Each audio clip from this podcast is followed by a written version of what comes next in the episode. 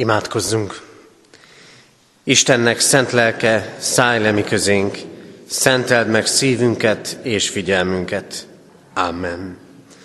Kegyelem néktek és békesség Istentől, a mi atyánktól, és a mi megváltó Urunktól, az Úr Jézus Krisztustól. Amen. Kedves testvérek, Isten tiszteletünk kezdetén fennállva énekeljük a nyolcvannegyedik Zsoltár első versét. A nyolcvannegyedik Zsoltár első verse így kezdődik. Ó seregeknek Istene, mely kedves gyönyörűsége a te szerelmes hajlékidnak.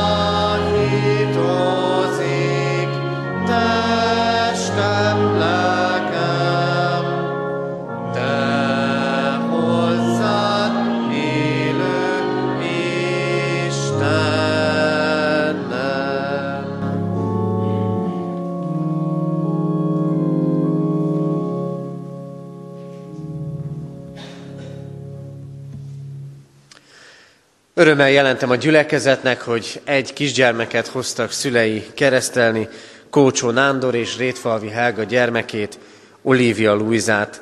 Készüljünk a keresztelőre, énekeljük a háromszázhuszonkilencedik dicséretünk második versét.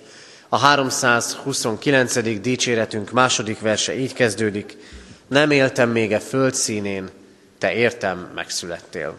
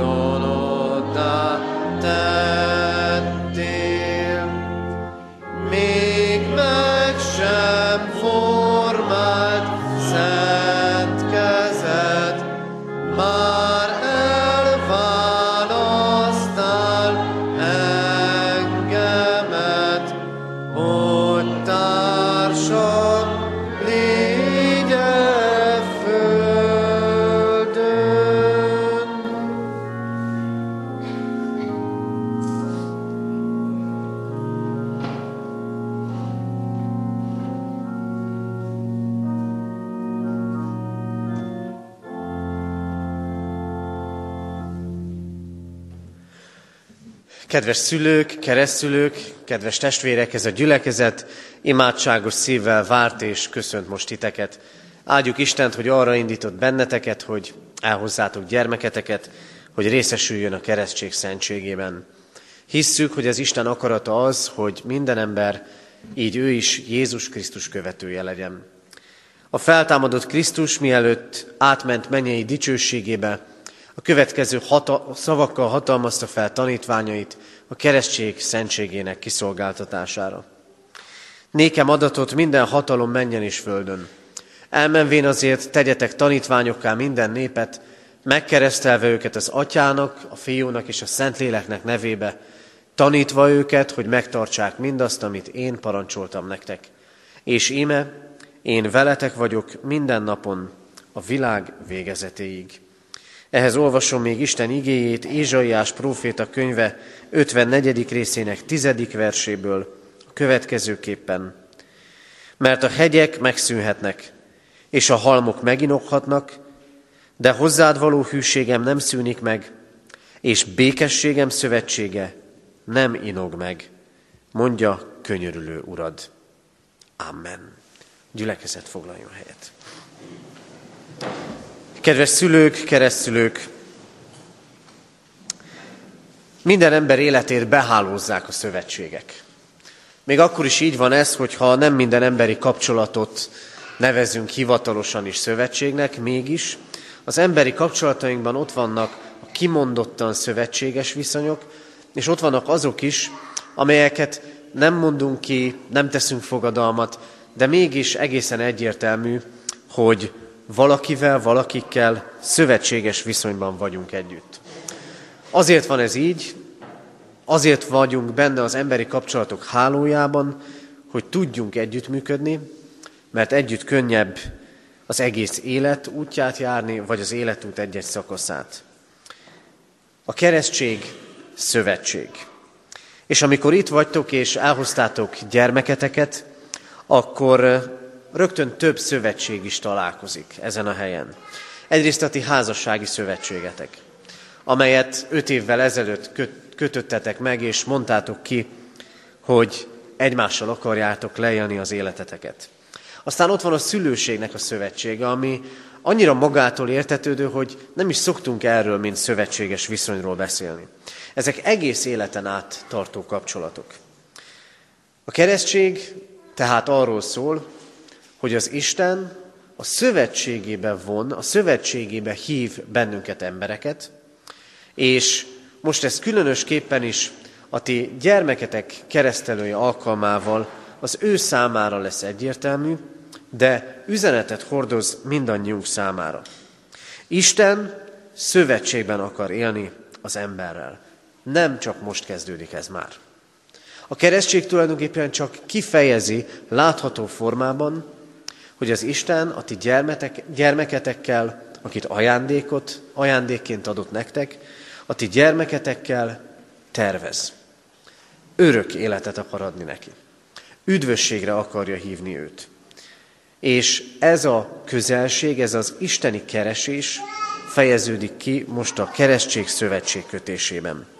És nem csak az ő életére igaz ez, hanem mindnyájunk életére, akik most itt vagyunk, akik bele tartozunk az Isten szövetséges népébe, akik valamikor részesültünk a keresztség szentségében, mindannyiunk számára azt üzeni ez, hogy az Isten keres bennünket, hogy az Isten közelebb akar vonzani bennünket önmagához. Ki az az Isten, aki hozzátok lép, és aki keresi a ti gyermeketeket? A felolvasott Ézsaiási ige egy nagy bíztatás. Arról szól, hogy minden változhat az életben, vagy bármi megváltozhat az életben, de szövetségem, hűsége és békességem szövetsége nem múlik el. És ki az, aki beszél? Az utolsó félmondat ennyi. Mondja a te könyörülő Urad. Az Isten, aki közel lép a ti gyermeketekhez, és aki közel akar lépni mindannyiunkhoz, bemutatkozik nekünk. Nem nekünk kell kitalálni, hogy milyen Isten. Nem nekünk kell elképzelni. Mert akkor nem igaz Istent keresünk és tisztelünk, hanem az Isten jön, és ő az, aki úgy keres bennünket, hogy bemutatkozik a számotokra. És be akar mutatkozni a ti gyermeketek számára is. Az Isten jön, és azt mondja, én igazságos és könyörülő Isten vagyok. És ebből a könyörületből az fakad, hogy mindig keres. Mindig keres benneteket. Az életeteknek a fordulópontjain, a családotok életének a fordulópontjain. Mindnyájan így vagyunk ezzel, sőt, keres a mindennapokban, mert szeretné, ha egyre közelebb jönnétek, közelebb jönnénk együtt az Istenhez. A keresztség erre emlékeztet bennünket. hogy a könyörülő Isten van felettünk. Hogy a könyörülő Istenre lehet rábízni a ti gyermeketeket. Hogy lehet a ti gyermeketekért imádkozni. Hogy lehet rábízni őt az Úristenre, hogy ahogyan ígéri is a keresztség szereztetési igéjében, valóban vele legyen életének minden napján. És hogy a ti gyermeketek és ti magatok is megéljétek az Isten közelségét és szeretetét. Az Isten, aki közel jön, aki itt van velünk most a keresztségkor, és itt van velünk minden Isten tiszteleten, és ott van mindig, amikor imádkozunk, amikor leborulunk előtte, ő jön, megváltó és üdvözíteni akaró szeretetével. A ti feladatotok, szülőkként és keresztszülőként, hogy ismerjétek az Istent, mint könyörülő Urat. Hogy rábízzátok az életeteket, és erre az útra vezessétek a ti gyermeketeket is. Miért lehet ezt megtenni? És miért jelent ez hatalmas nagy biztonságot? Mert az Isten mindenek felett áll. Azt mondja a mai igében, a hegyek megszűnhetnek, és a halmok meginokhatnak, de hozzád való hűségem nem szűnik meg, és békességem szövetségen nem inog meg. Azt gondolom, nem láttunk még hegyeket nagyon meginogni. Távoli földrengések hírét hallottuk, de a hegy az ott maradt. És halmok se nagyon tűntek el. Azt mondja az Isten, amit mi emberi szempontból szinte örökkévalónak látunk, és elmúlhatatlan, annál az ő örökkévalósága és hűsége sokkal nagyobb. Szülőként nagy feladatra vállalkoztatok. Nagyon sok kihívásra kell válaszolnotok, és nagyon sok kihívás között kell a ti gyermeketeket nevelni. Talán ezeknek az éveknek az egyik legnagyobb kérdése, hogyan lesz az ember biztonságban? Hogyan fogja a jövőjét biztonságban tudni? Utat kerestek, és válaszokat keresünk. És jön az Isten, és azt mondja, nékem adatott minden hatalom. És azt mondja, nem inog meg az én szövetséges hűségem. Minden elmúlhat. Még a világban állandónak tűnő dolgok is. Még amit fölépítettünk, az is. De semmi nem tünteti el az Isten erejét. És semmi nem írja felül. Ezért a ti gyermeketek jövője akkor lesz biztos kezekben, ha rábízzátok az Úristenre. A jövő nincs a mi kezünkben. Egyikünkében sem. És az Isten sem mondja meg azt, itt most nekünk, jól lehet tudja, de nem mondja meg, hogy mi lesz a jövőben, de azt mondja, az ő élete, a ti életetek, és mindnyájunk élete, az ő kezében van. Ő hűségesen hordoz, és békességet ad. Erre hívja a ti gyermeketeket is. Járjatok hát előtte, mint szülők és keresztszülők, az Isten keresésében, a vele való szövetségnek, szövetséges viszonynak a megélésében, és így vezessétek a ti gyermeketeket. Imádkozzatok érte, és magatokért, hogy megtaláljátok, és megtalálja ő is az értünk lehajló, könyörülő, Krisztusban életét adó, és mindnyájunkat megváltó Istent. Amen. Kedves szülők, keresztszülők, valljátok meg most hiteteket a gyülekezettel együtt, mondjuk el fennállva az apostoli hitvallást.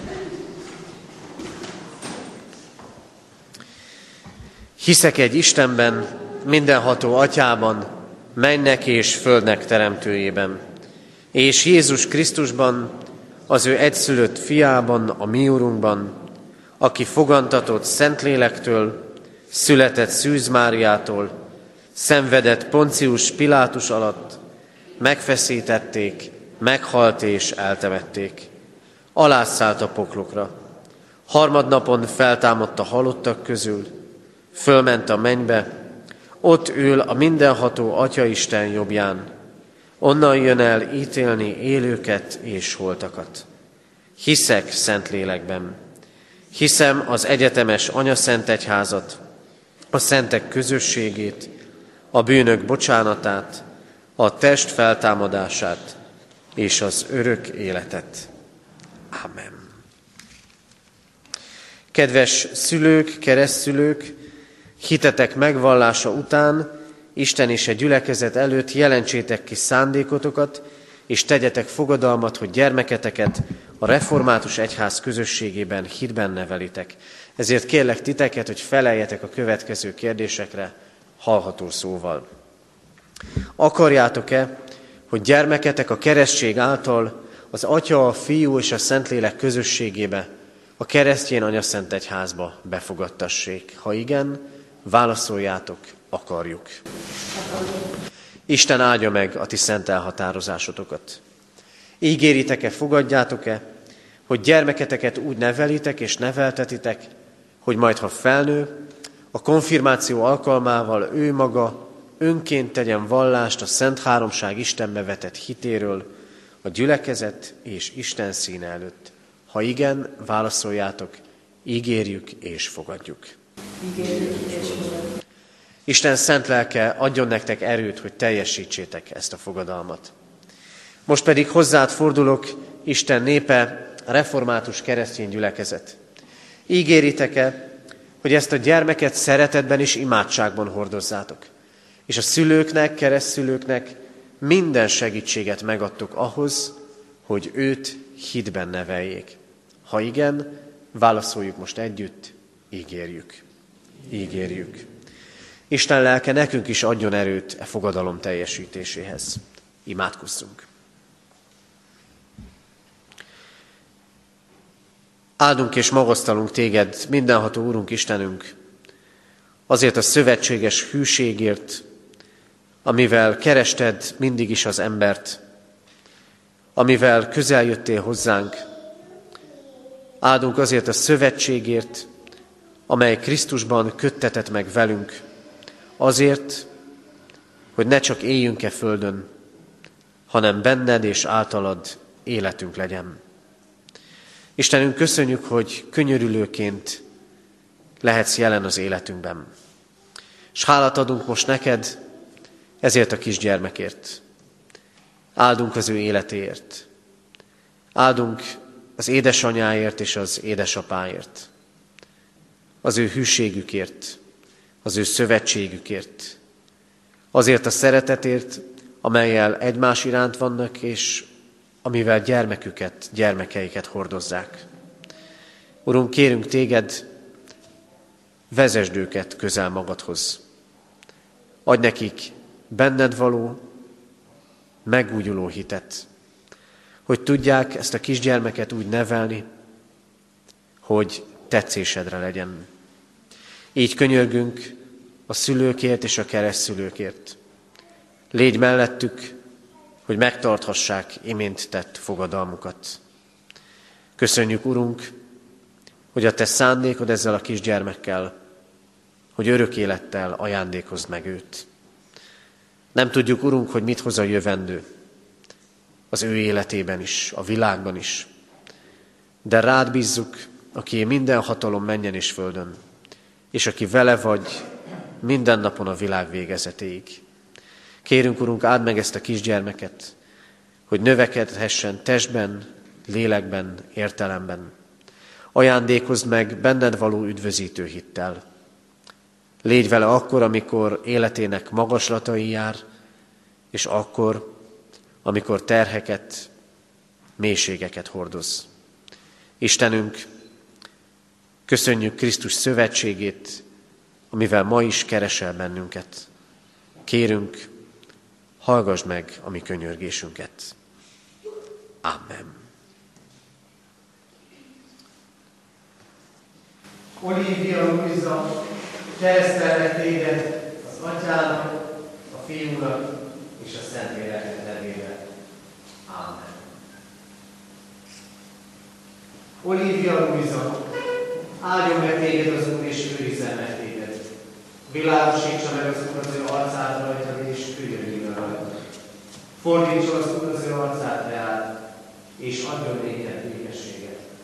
Áldjon meg testben, lélekben való növekedéssel, Isten dicsőségére, szüleinek örömére, egyházunknak és nemzetünknek a vállalra. Ámen.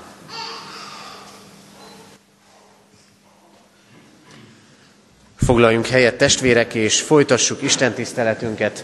Énekeljük a kétszázegyedik dicséretünk első, második és harmadik verseit. kétszázegyedik dicséretünk első három versét énekeljük. Az első vers így kezdődik. Uram, kegyes indulatomban, ím teszem vallásom.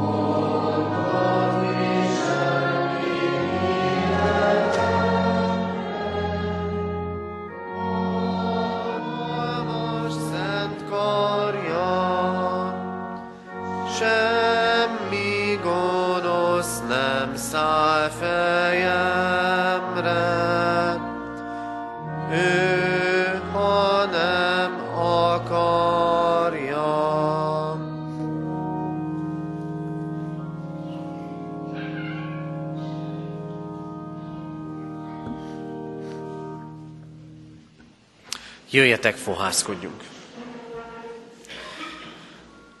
A mi segítségünk, Isten tiszteletünk megáldása, megszentelése továbbra is jöjjön a mi Urunktól, aki teremtett, fenntart és bölcsen igazgat mindeneket. Amen.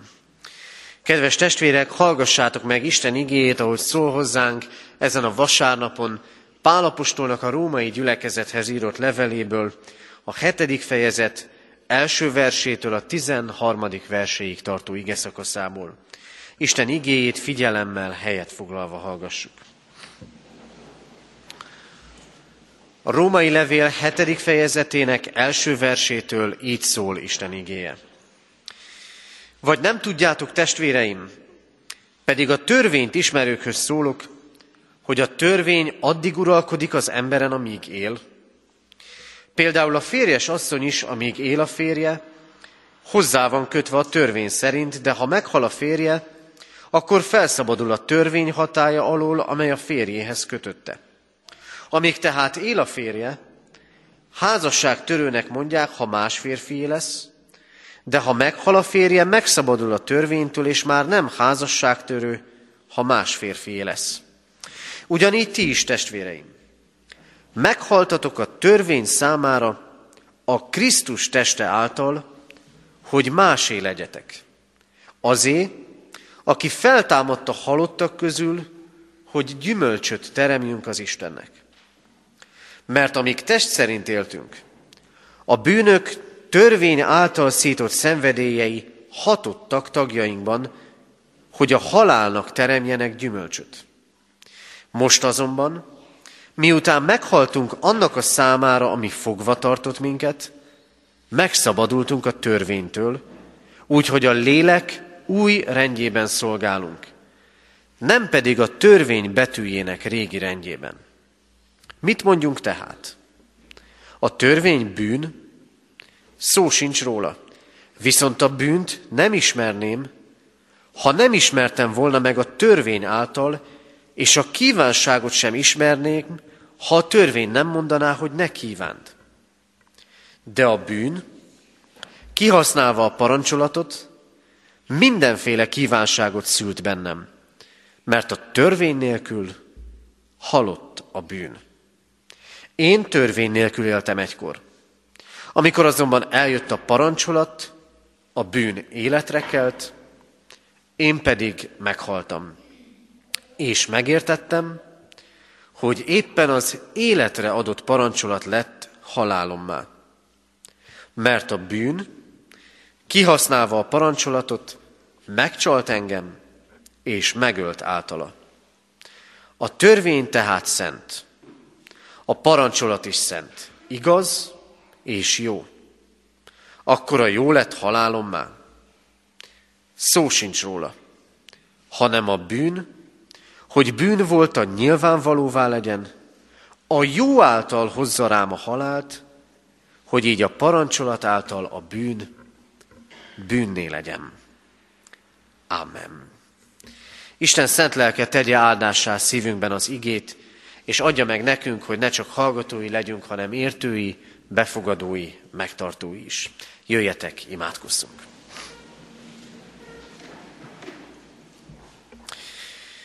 Mindenható Úrunk, Istenünk,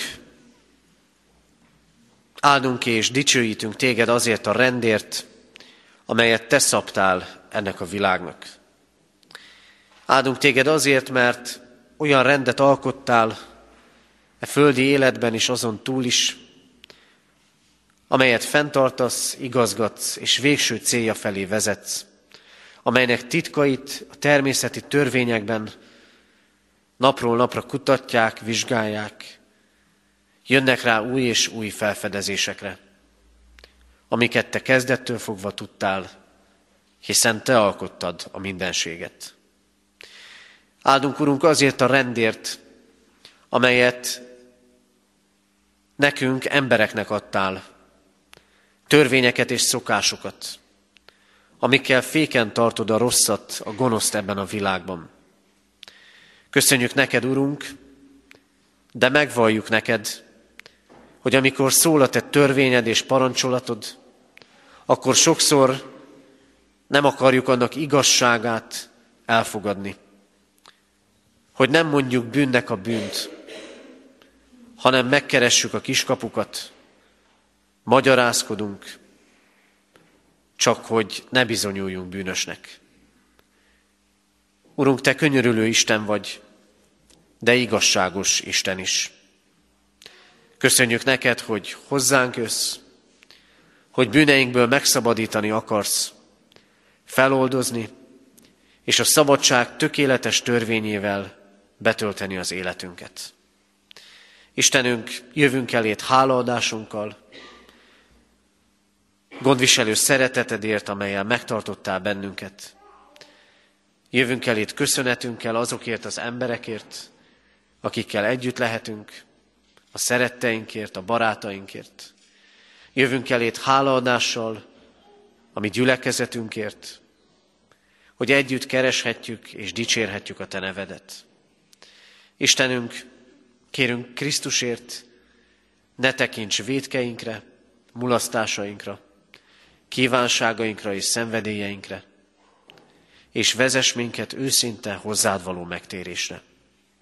Urunk, hisszük, azért hoztál el ma bennünket, hogy a keresztség szövetsége által, az ige hirdetés üzenete által emlékeztess és hív minket a Te követésedre, hogy részesei legyünk a Te örök országodnak. Légy itt közöttünk, áld meg figyelmünket, add, hogy amit elviszünk ma a tőled kapott igéből, életté válhasson bennünk. Kérünk, szólj az Isten tisztelet és a gyermek Isten tisztelet közösségében. Légy itt közöttünk, Atya, Fiú, Szentlélek Isten. Ámen. Isten igéjének hallgatására készülve a száz hetvenharmadik dicséretünknek egyetlen versét énekeljük. száz hetvenharmadik dicséretünket énekeljük, ez így kezdődik. Nem vagyunk mi magunkéi, de Jézus vére bére. Az ének alatt a gyermekeket várjuk a gyermekisten tiszteleten.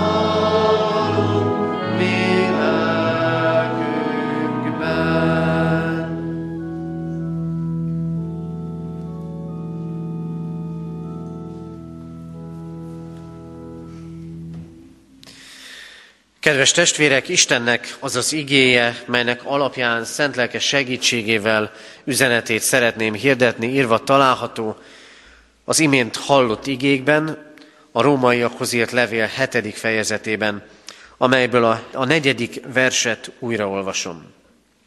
Így szól Isten igéje.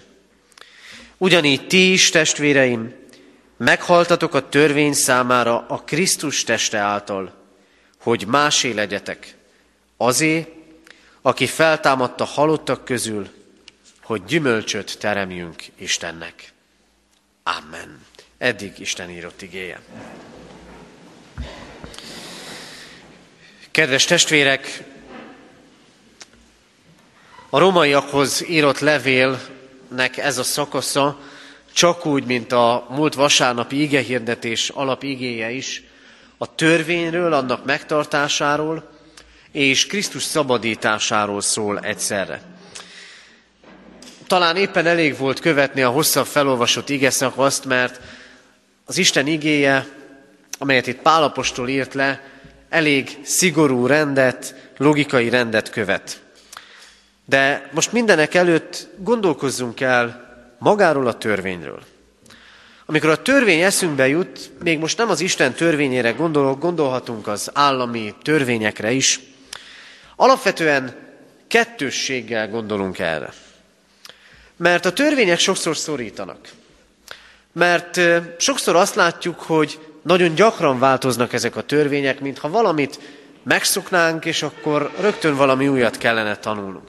Másrészt nagyon sok kritika ér bizonyos szabályokat itt az Európai Unióban, hogy túlszabályozott minden, mintha békjóba és gúzsba kötni az embereket.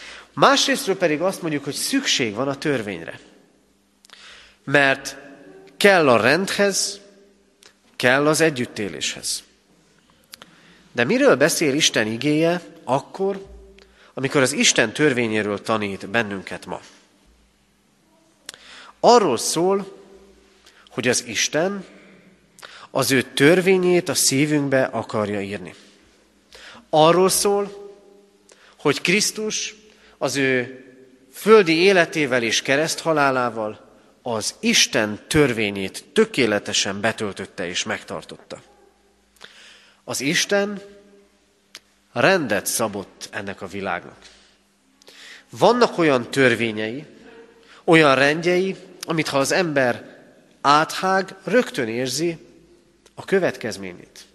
Nem mondhatjuk azt, hogy engem nem érdekel a gravitáció, mert hat ránk. És mégis, amikor az Isten akár a tíz parancsolatban, akár a szeretet nagy parancsolatában szól és tanít, akkor arra hajlamosak vagyunk legyinteni.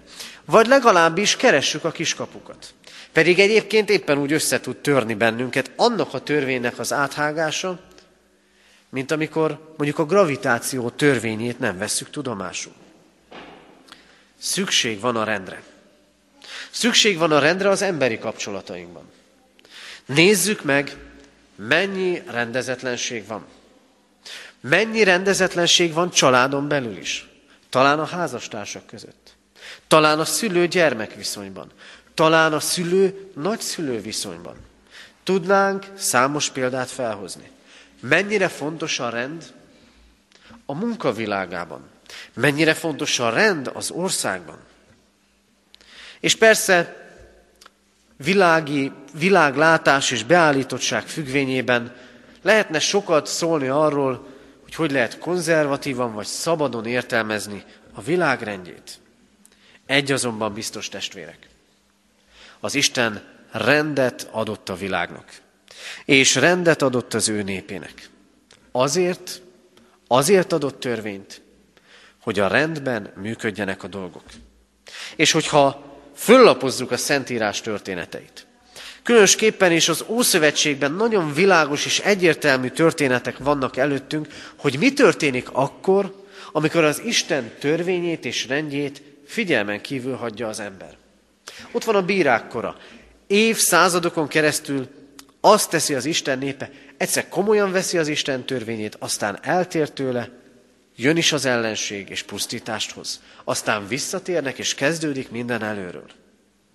Vagy lehetne mondani a királyság kettészakadását. Nem veszik komolyan a királyok, legalábbis azok nagy része, az Isten rendjét és törvényét. És megy századokon keresztül pusztulás felé az ország.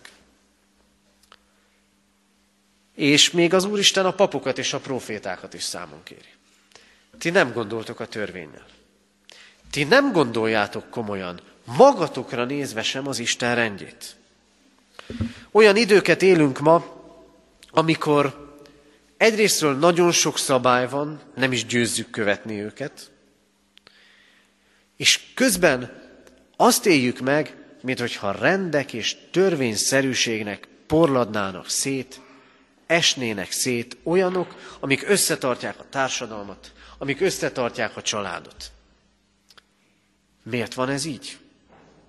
Meggyőződésem, testvérek, hogy ez a mai ige világos választ ad erre. Ha a törvény csak betű, akkor nem fog megtartani bennünket.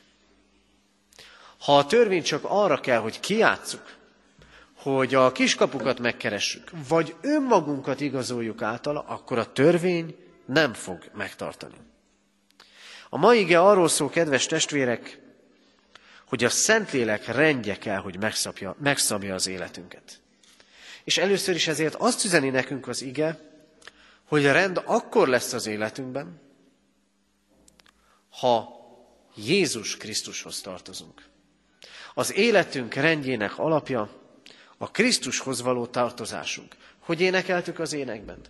Nem vagyunk mi magunkéi, de Jézus vére bére. A hovatartozás döntő kérdés az életünkben. Nézd meg, hogyan határoz meg minket a család. Hogyan határoz meg az a kultúra, amiben felnőttünk? Hogyan határoz meg bennünket a nemzetünk és annak múltja?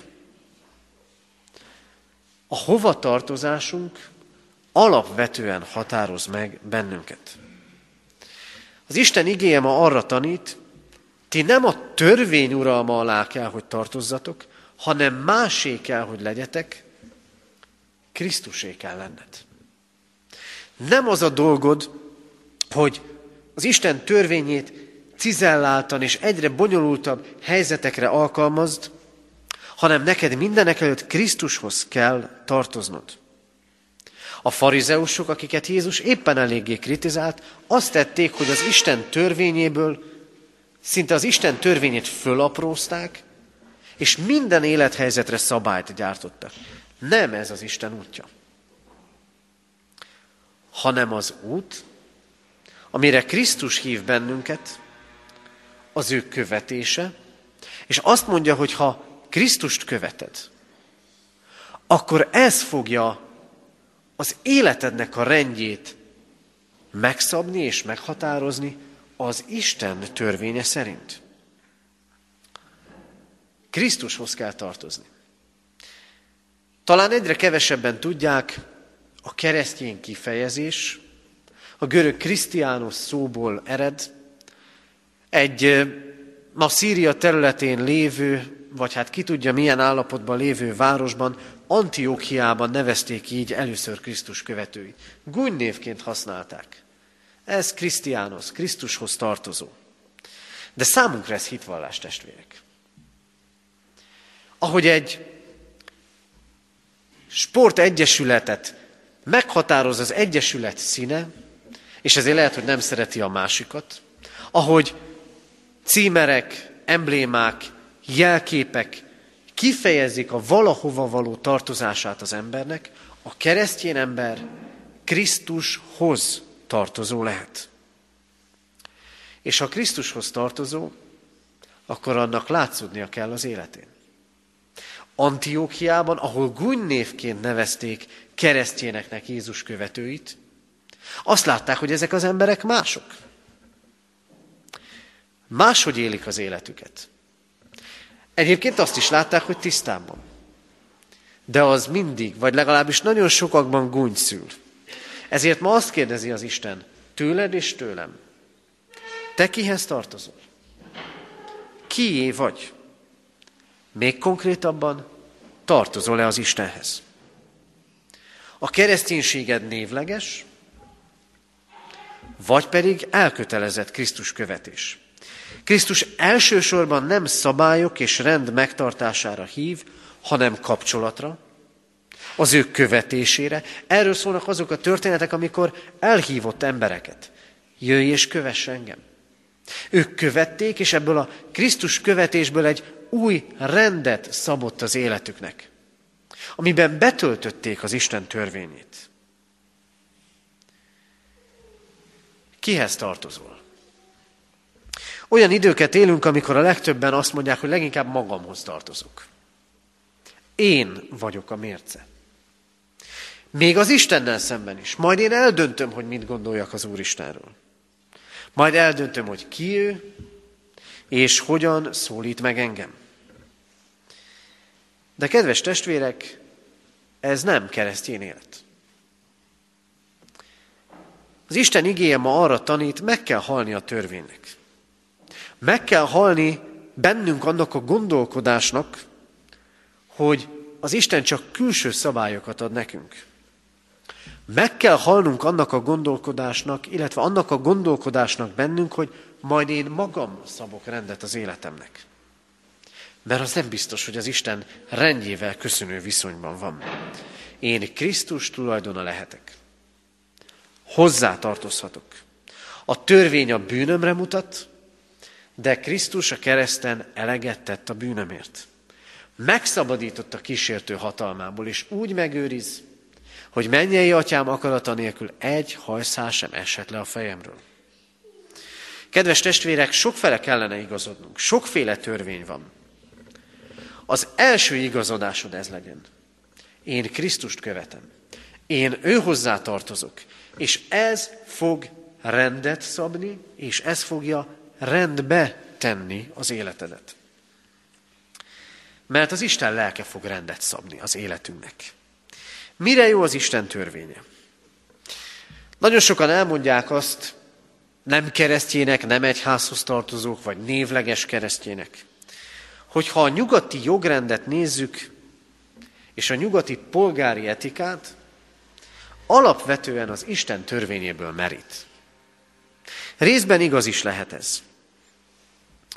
És kétségtelen, hogy az a polgári erkölcs, amire sokan szoktak hivatkozni, az sokat merített az Isten üzenetéből.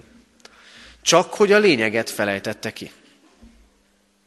A polgári erkölcs, a világi értékrend, még egy jó értékrend is, nem fog üdvösséget adni.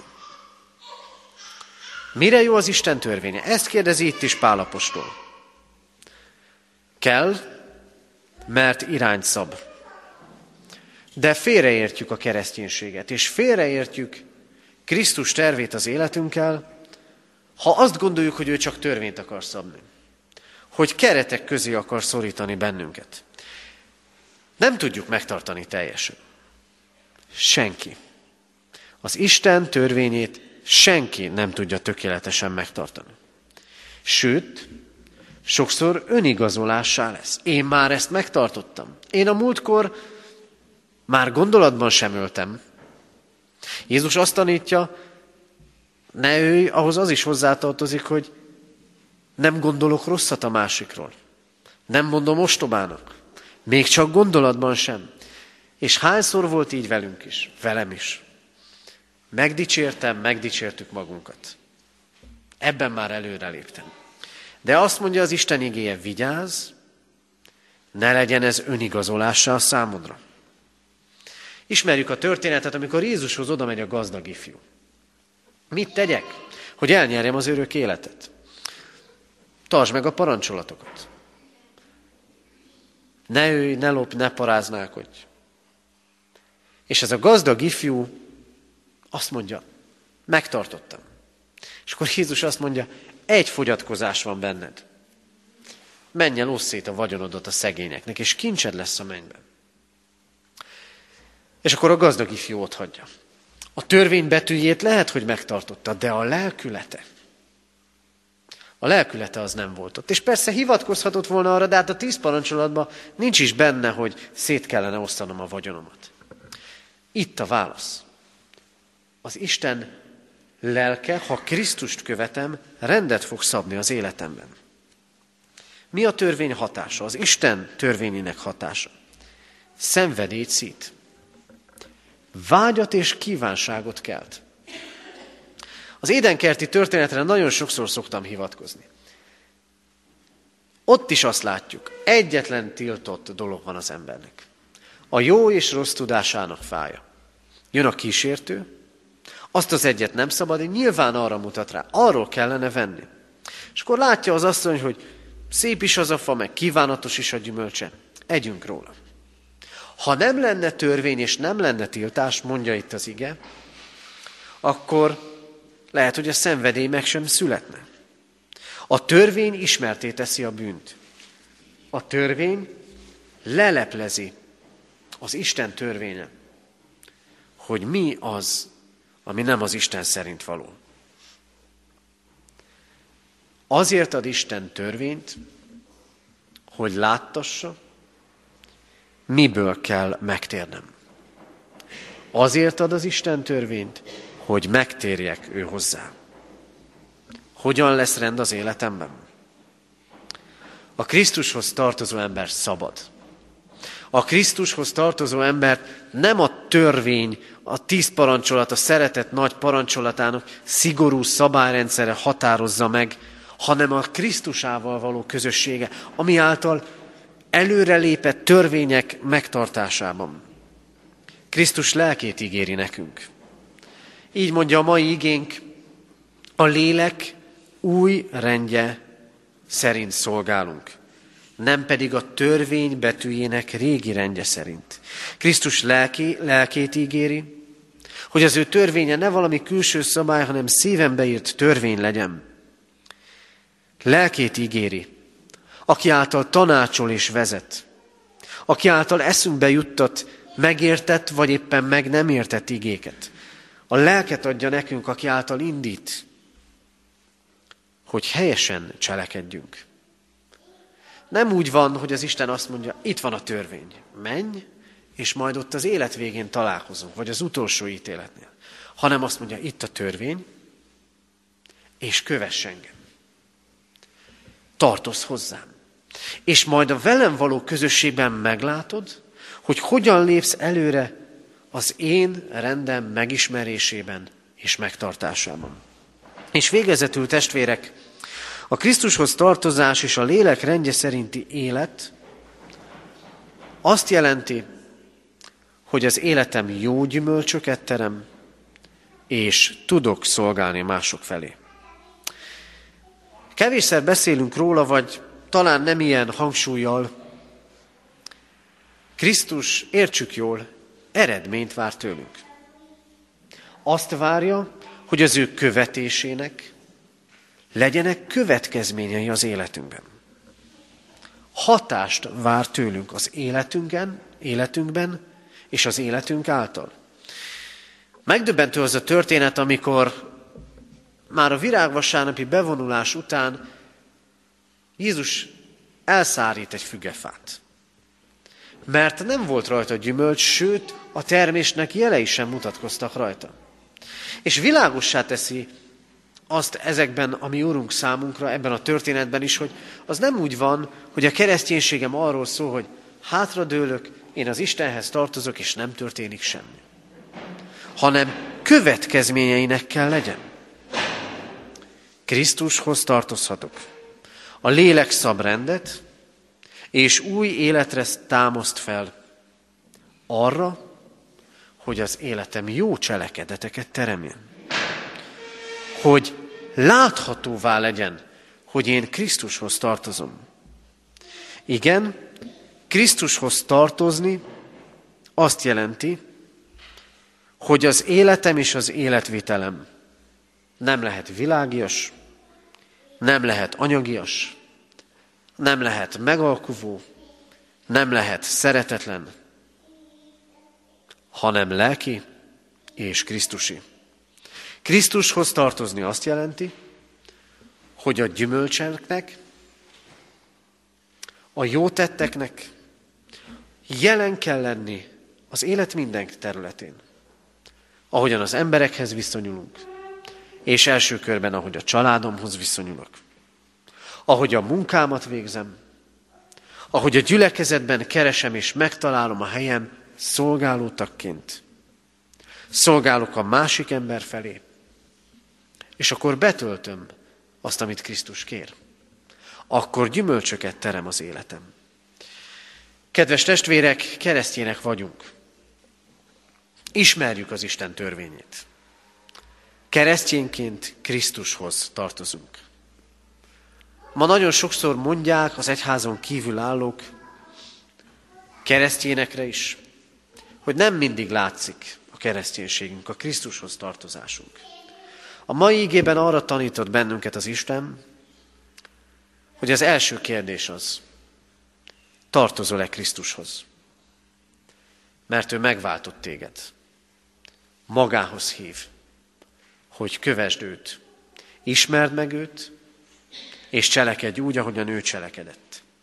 Isten törvényét adja nekünk azért, hogy Krisztushoz vezessem, és azért, azért adja nekünk lelkét, hogy a szabadság törvényével tudjunk élni. Áldjon és őrizzen meg minket, a mi Urunk, hogy így legyünk valóban keresztjének, Krisztushoz tartozók. Így járjunk a lélek vezetése szerint. Így teremjünk jó gyümölcsöket. Így szolgáljunk a mi Urunknak. Amen. Isten igéjére válaszul énekeljük a kétszázegyedik dicséretünk hatodik versét. kétszázegyedik dicséretünk utolsó, azaz hatodik versét énekeljük. Uram, taníts gyarló éltemnek nagy bűnös voltára.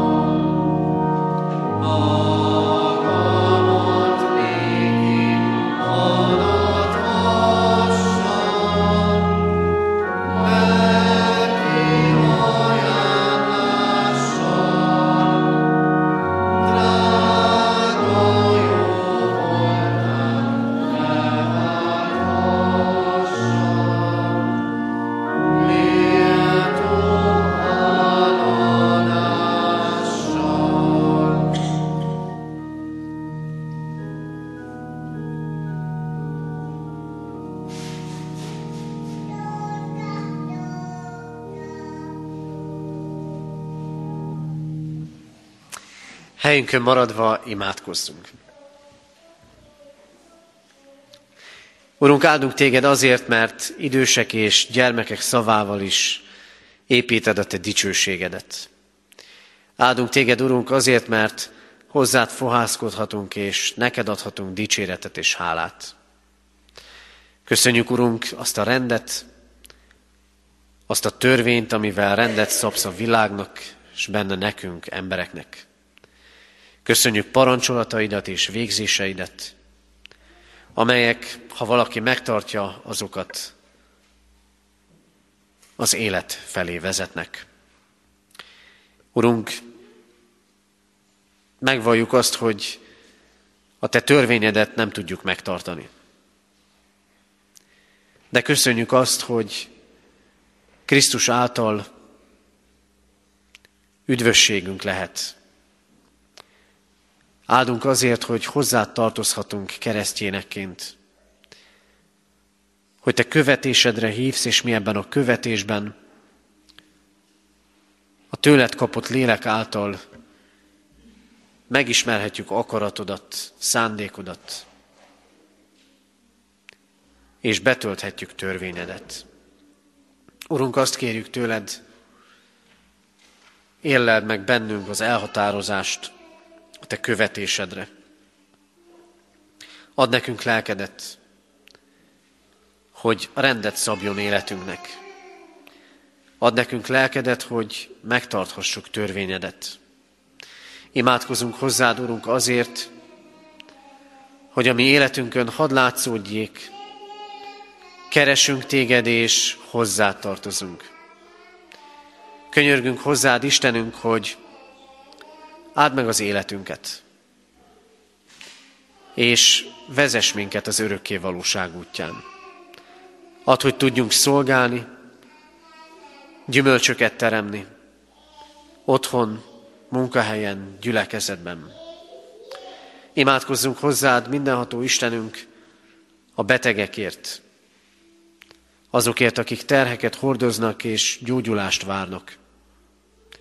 Légy az ő erősítőjük. Imádkozunk a gyászterhét hordozókért. Imádkozunk azokért, akik elakadtak valahol lelkükben, hitükben. Légy te, aki tovább segíted őket. Imádkozunk a mi gyülekezetünkért. Adj nekünk növekedést.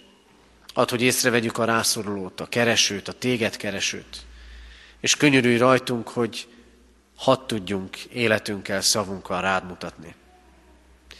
Imádkozunk hozzád, mindenható Úrunk, nemzetünkért, határokon innen is túl. Imádkozunk Európáért, ennek a földrésznek a jövőjéért. Adj, Urunk, megtéréseket, hozzád fordulásokat. Könyörgünk békességért.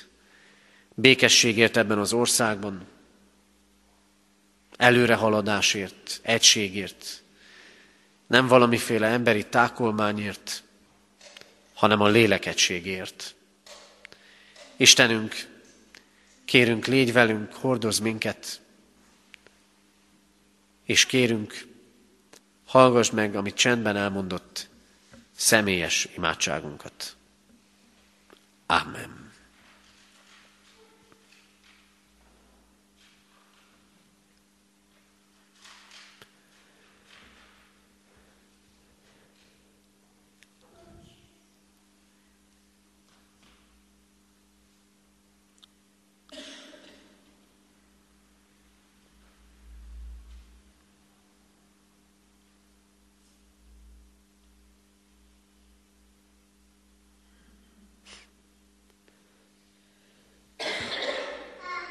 Legyen áldott a te neved, Urunk, mert meghallgatod a mi könyörgésünket.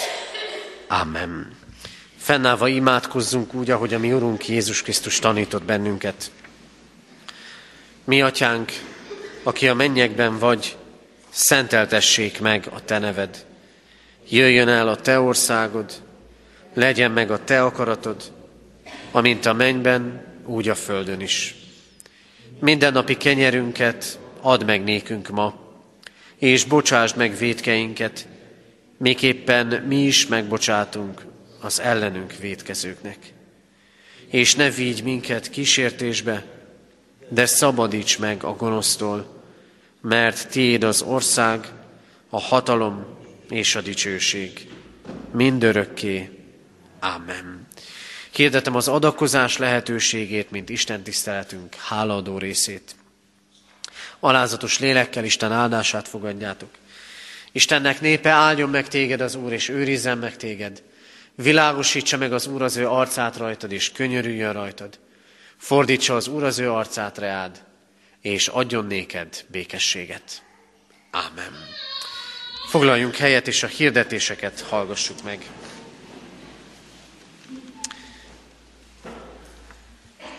Hirdetem a testvéreknek, hogy ma szokott rend szerint tizenegy órakor és este hat órakor tartunk istentiszteletet Kecskeméten, a templomban. Heti alkalmainkat is szokott módon és rendben tartjuk, ezek közül a katonatelepi alkalmakat emelem ki. Kedden délután öt órára, bibliaórára várjuk a testvéreket a gyülekezeti terembe. Csütörtökön délután kora este hat órára a nőtestvéreket hívjuk, várjuk a hímzőkörbe, és pénteken este hét órakor, ahogyan a múlt héten is hirdettem már, pénteken este hét órára pedig a férfi testvéreket várjuk beszélgetésre, ugyancsak a gyülekezeti terembe. Jövő vasárnap szokott rendünk szerint háromnegyed tízkor tartunk istentiszteletet, délután négy órakor pedig ifjúsági alkalmat tartunk. Hamarosan ígéretek szerint bekövetkezik az őszi hűvösebb időszak, és szeretnénk újra indítani a gyülekezeti teázásaink alkalmait. Október második felében tervezzük az első ilyen alkalmat, október huszonharmadikán vagy pedig harmincadikán, erről még tájékoztatással leszünk. Imádkoztunk az elmúlt héten eltemetett Csapó Istvánné Hajdú Margit hetvennégy éves, Tóth Lászlóné Nagy Etelka hetvenhat éves, és nagy tiszteletű Szél János nyugalmazott lelkipásztor hatvannégy esztendős korában elhunyt testvéreink gyászoló hozzátartozóért. Halottaink vannak: Sólymosi Sándor ötvenöt esztendős korában hunyt el, temetése szerdán háromnegyed tizenegykor lesz. Józan Ambrusné Daróci Mária nyolcvanhat évet élt, temetése pénteken háromnegyed tizenegykor lesz. Isten vigasztalását kérjük a gyászolók életére. Adományok érkeztek az elmúlt héten: egyházfenntartói járulékként nyolcvanegyezer forint, Isten dicsőségére tizenötezer, gimnáziumi diákok és kísérőik aradi kerékpár túrájára tizennégyezer, a templom kárpitjára, hangtechnikára rászorulók részére öt-ötezer forint, gyülekezeti újságunkra, a szőlőskertre ezerszáz forint adomány érkezett. A Református Gimnázium ingyenes felvételi előkészítő tanfolyamot indít október tizenegyedikétől kettőtől háromnegyed hármas kezdéssel. Előzetes jelentkezés nem szükséges, de a felvételit megkönnyíti a felvételi előkészítőkön való részvétel gyakorlással, tanulással. Hirdetem még az adakozás lehetőségét: a gimnáziumi diákok és kísérőik aradi kerékpáros emléktúrájára. Az adományok a gazdasági hivatalban fizethetők be. Ők holnap reggel, október harmadikán fél kilenckor indulnak az iskola sarkától kerékpárral Aradra. Az Úr legyen a mi gyülekezetünk őriző pásztora. Záró énekünket énekeljük, a kétszázadik dicséretünk első, második és hatodik verseit. Kétszázadik dicséretünk első, második és hatodik verseit énekeljük. Az első vers így kezdődik: Ó, maradj kegyelmeddel, mi velünk Jézusunk.